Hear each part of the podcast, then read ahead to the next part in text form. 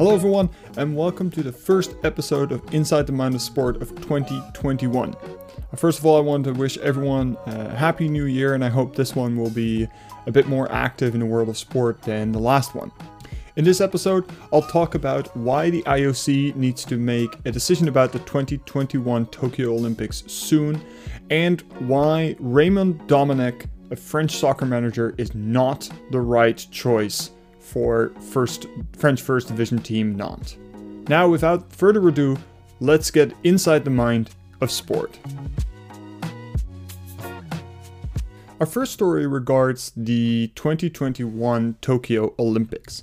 This week was full of news regarding these upcoming uh, Olympic Games. Canadian IOC member Richard Pound said that he can't be certain that the Olympics would go ahead in July with the recent surge of COVID cases, especially in Japan and Tokyo. The city saw a 50% increase in cases over the last few days and has now entered a state of emergency, although that state of emergency only includes voluntary uh, restrictions. At the same time that that news was breaking, two surveys revealed that over 80% of people in Japan did not want the Olympics to go ahead as it is scheduled right now. And more and more Japanese voices are coming up uh, speaking out against the organization of the Olympics um, in general. Many national and international uh, Olympic committee members have said that the solution to all of these problems is to make sure that all athletes, coaches, and supporting staff attending the Olympics are vaccinated against the coronavirus. It was actually the Canadian member Richard Pound who said that earlier uh, in the week. And although it seems like this is a consistent plan to make sure that the games can go ahead in a safe and responsible way, this plan has also raised some major concerns. As I said, in Canada, it was the same uh, Richard Pound that suggested the vaccination plan. However, after he announced that, several Canadian athletes have already stated that they don't want to jump the line and get vaccinated uh, if that means that vulnerable people will have to wait longer. On top of that, some members of the Dutch National Olympic Co- Committee, NOC-NSF, have already raised concerns about the vaccine plan. They say that it could lead to some unfair preparation situations in which some athletes in some countries get their vaccines before others.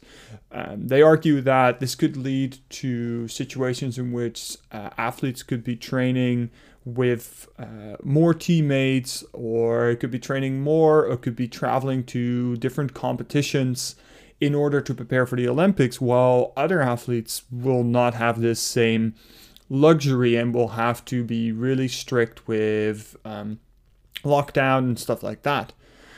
I would like to add to that is that uh, whether you're able to freely move and freely train and not have to worry about um, uh, whether you know you're contracting the virus and, and whether that's going to make a difference to your uh, to your physical preparation is a ginormous factor in the mental preparation taking away that stress, that um, uh, concern can really make it so the athletes can focus on preparing for the Olympics. So there are some things that need to be thought of with this vaccination plan.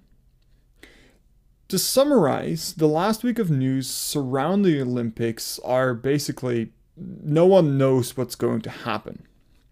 No one knows the situation or what the situation is going to be like in Japan in July or in the whole world in July. We don't know whether vaccines can be uh, administered in time or whether they can be administered in a way that is a fair, uh, that would lead to fair competition. And this is a real problem for athletes because they need to know what is going to happen in order to properly prepare physically but more importantly, how to properly prepare mentally. Now, to understand how this really works, we can have a look at what happened when the Olympics, the Olympics were postponed last year. When that happened, the sport psychology world sprinted into action to research the psychological effects and reactions to this po- postponement uh, of the athletes that were involved in it. Sport psychology practitioners like myself helped their clients deal with this situation through identifying gaps that could be filled in the extra time and guiding athletes through the difficult emotional uh, and, and, and reactions that they would have to the change. In essence, this research, this body of research that sprouted when the Olympics were postponed, concluded that athletes responded in one of either three ways rejection, acceptance, or fighting. The rejection response entails that athletes decided not to adjust or prepare for the next year or for the postponement of the Olympics.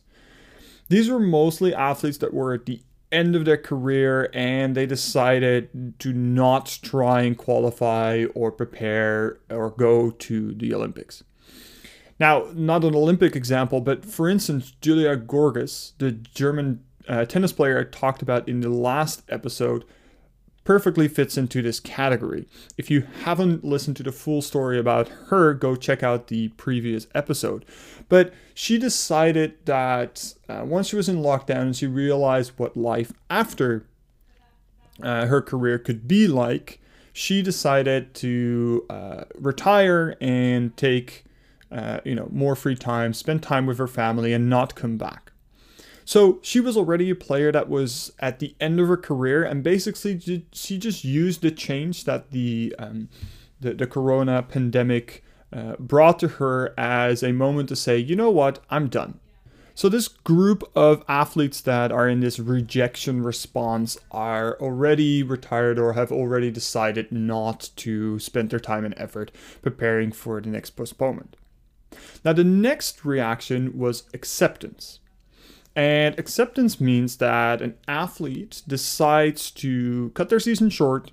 So the moment it was postponed, say, okay, uh, I'll take a break, sit tight, wait, and simply start preparing for the Olympics next season. Now, maybe they have already started preparing for the Olympics already. I would assume so. But they took time off to relax, be with family, uh, take a break, uh, and and say, you know what, when the next season is around the corner, I will start preparing again. So basically, these athletes just decided to only come back when it's time and when they're ready to prepare for the Olympics coming up in July. Uh, an example of this is actually another tennis player, uh, but this time it is Dutch uh, uh female player Kiki Bertens, and she perfectly fits into this category since the pandemic has started and since she had uh, doubts about the safety of travel and competing in these uh, tournaments, she has not taken part in tournaments and actually has just decided to not start competing until it's over. She recently announced that she will not be traveling to Australia for the upcoming Australian Open, uh, and she has just not been playing any tournaments. So the athletes in the acceptance reactions uh, basically just put their career on hold and, you know, postponed everything by a year and said, okay, I will go and do these things, you know, when when it's time to do that again. The last reaction was the fighting reaction. These are athletes that decided to immediately change their approach and start preparing for the postponed Olympics, not taking a break.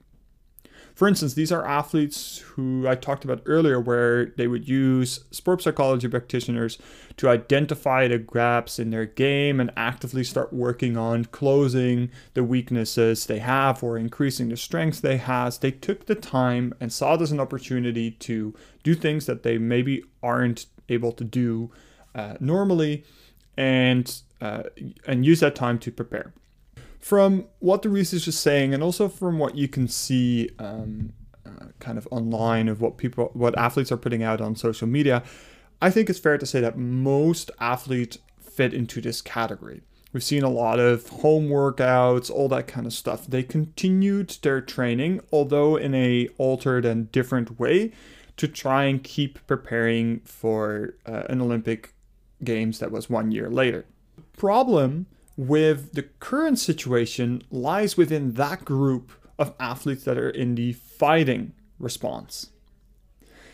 You see, the fighting response is quite risky not in a way that it could lead to lower performance, but more that they are at a higher risk of experiencing negative emotional responses when more uh, obstacles are thrown at them. These athletes have been pouring all their effort and energy into the preparation and therefore are highly invested in the upcoming Olympics. Basically, they have rather than prepared for it for four years, they've prepared for it for five years, which makes it um, that they are at risk of really feeling negative psychological effects if uh, the Olympics are further postponed or cancelled. Think about it. You were preparing for the 2020 Olympics, those got postponed. You sat down with your coach, your mental performance trainer, with everyone involved, and said, okay, what are we going to do? you went through a process of identifying gaps, problems, obstacles, and you made a plan and you went back to work. You worked around all the lockdown uh, restrictions that you had, having to, um, you know, do workouts alone, maybe at home, maybe you have to wear uh, masks, all the things that you have to do. You changed all of that. You've been training so hard, and with only six months to go, there's a possibility of another postponement if that happens, that can ha- really have some psychological effects. And you can really imagine that you could have done all of that for nothing and have to wait either another year or, in case of uh, the, the upcoming Olympics being cancelled, the Olympics might not happen at all until 2024. To me, the longer the International Olympic Committee waits with their decision to either postpone cancel, or go ahead with the Olympics, the more at risk they put the athletes in this fighting category. The athletes in the acceptance category can just sit tight and wait. The athletes in the rejection category, it doesn't matter, they have already decided not to go. But the athletes in the fighting category are at risk. These are the athletes that are sacrificing a lot right now to prepare and can really be psychologically hurt if they get another obstacle. I have no idea whether it's safe or not to go ahead with the Olympics. Nor do I know if the vaccine plan is viable, responsible, but maybe most importantly, whether it's fair for everyone involved. But whatever the IOC decides to do, they have to decide it soon. Because every day they wait, they are possibly causing more and more psychological damage to the athletes in the fighting reaction if they end up deciding to cancel or postpone the Olympics.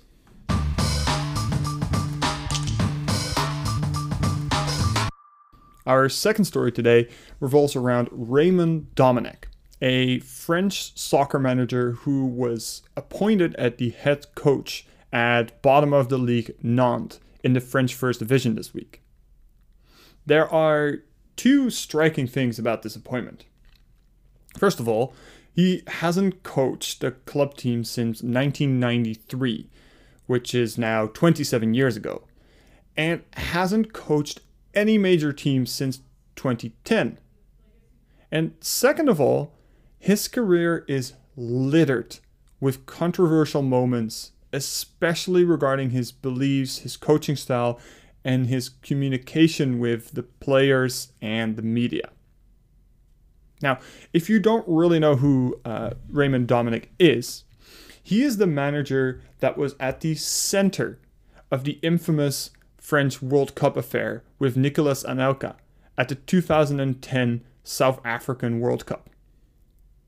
A situation that is well known for how not to deal with people. Basically, Anelka and Domenech got into a fight, and it all exploded to the point where the entire French national team said, We are not going to play if he is still here. Imagine that. This is a tournament that is only played once every four years. It is the Olympics of soccer. And a whole team would decide not to play if their coach was still there. He is also the coach that proposed to his girlfriend on live TV after a crushing 4 1 defeat to the Netherlands at the 2008 European Championship. And there are many, many more examples of this kind of weird behavior. But possibly his most astounding interview was the one in which he admitted to use astrology to help him make decisions about who to play or who to keep on the bench. He said, When I have got a Leo in defense, I've always got my gun ready, as I know he's going to want to show off at one moment or another and cost us. He later nuanced this statement by saying that he used a whole bunch of different tools to help him find things out about people's characters. And about all of this, all of the things that Domenech is saying, there's only that last part that really caught my eye. Using different tools to understand somebody's character. This is a fairly common practice in both sports and business to use some kind of tool to try and classify people's characters into groups in order to make it easier to understand. This is often used to make sure that a group or a team has different personalities and to make sure that those personalities within the group don't clash, which would lead to less conflict within that group and the group overall performing better as a whole. I understand that probably most teams and companies don't use astrology for this purpose, but tests like the Myers Briggs personality test are used commonly and are actually well tested and validated in science. There's no discussion that scientifically designed tests are reliable, but I actually think that Domenech points out a larger problem with putting people into specific groups and making decisions based on what group somebody is in. In order to understand this, we have to look at two statistical terms within group variation and between group variation. To explain these two concepts, let's use height and sex as an example. Between group variation describes the difference between the height of a man, in Canada that is 5 foot 9, and the average height of a woman, which in Canada is 5 foot 4. So we can say that the between group variation or the difference in height between men and women is 5 inches. However, that doesn't tell the whole story within group variation describes all the possible heights that exist within one group. For instance, I'm 6 foot 6, which is taller than the average, why, while I also know men that are 5 foot 5, which is shorter than the average. We all know that not all men are exactly 5 foot 9, and that's what within group variation describes. If you look at the other side, I know women who are over six foot tall. So, what we can say is that on average, men are taller than women.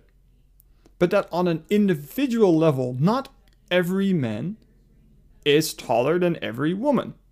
Now let's get back to our personality tests.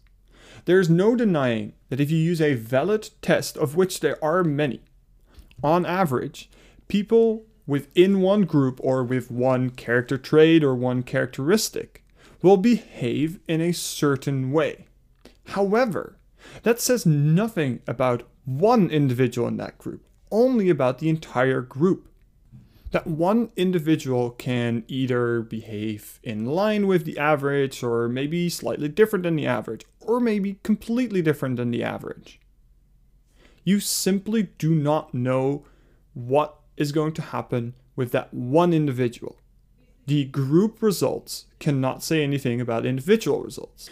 Now, you might ask yourself, okay, what does all of this have to do with Domenech? I just listened to some statistical explanation. There's no denying that Domenech is a strange person who says and does very strange things. But Think about it, that is not very uncommon in the world of sports, especially in professional football. There are many examples of really weird people who do weird things in football. Somebody that comes to mind is Mario Balotelli, the Italian striker that has a list of crazy things that he did that is longer than you could name.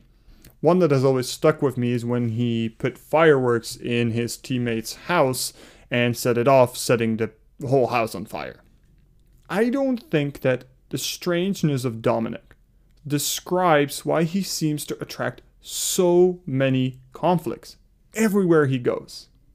To me, what seems way more likely is that somebody who bases so many of his decisions on placing people into groups and then expecting them to behave exactly like the average of that group is going to be very surprised when the individuals suddenly don't behave like he expected them to.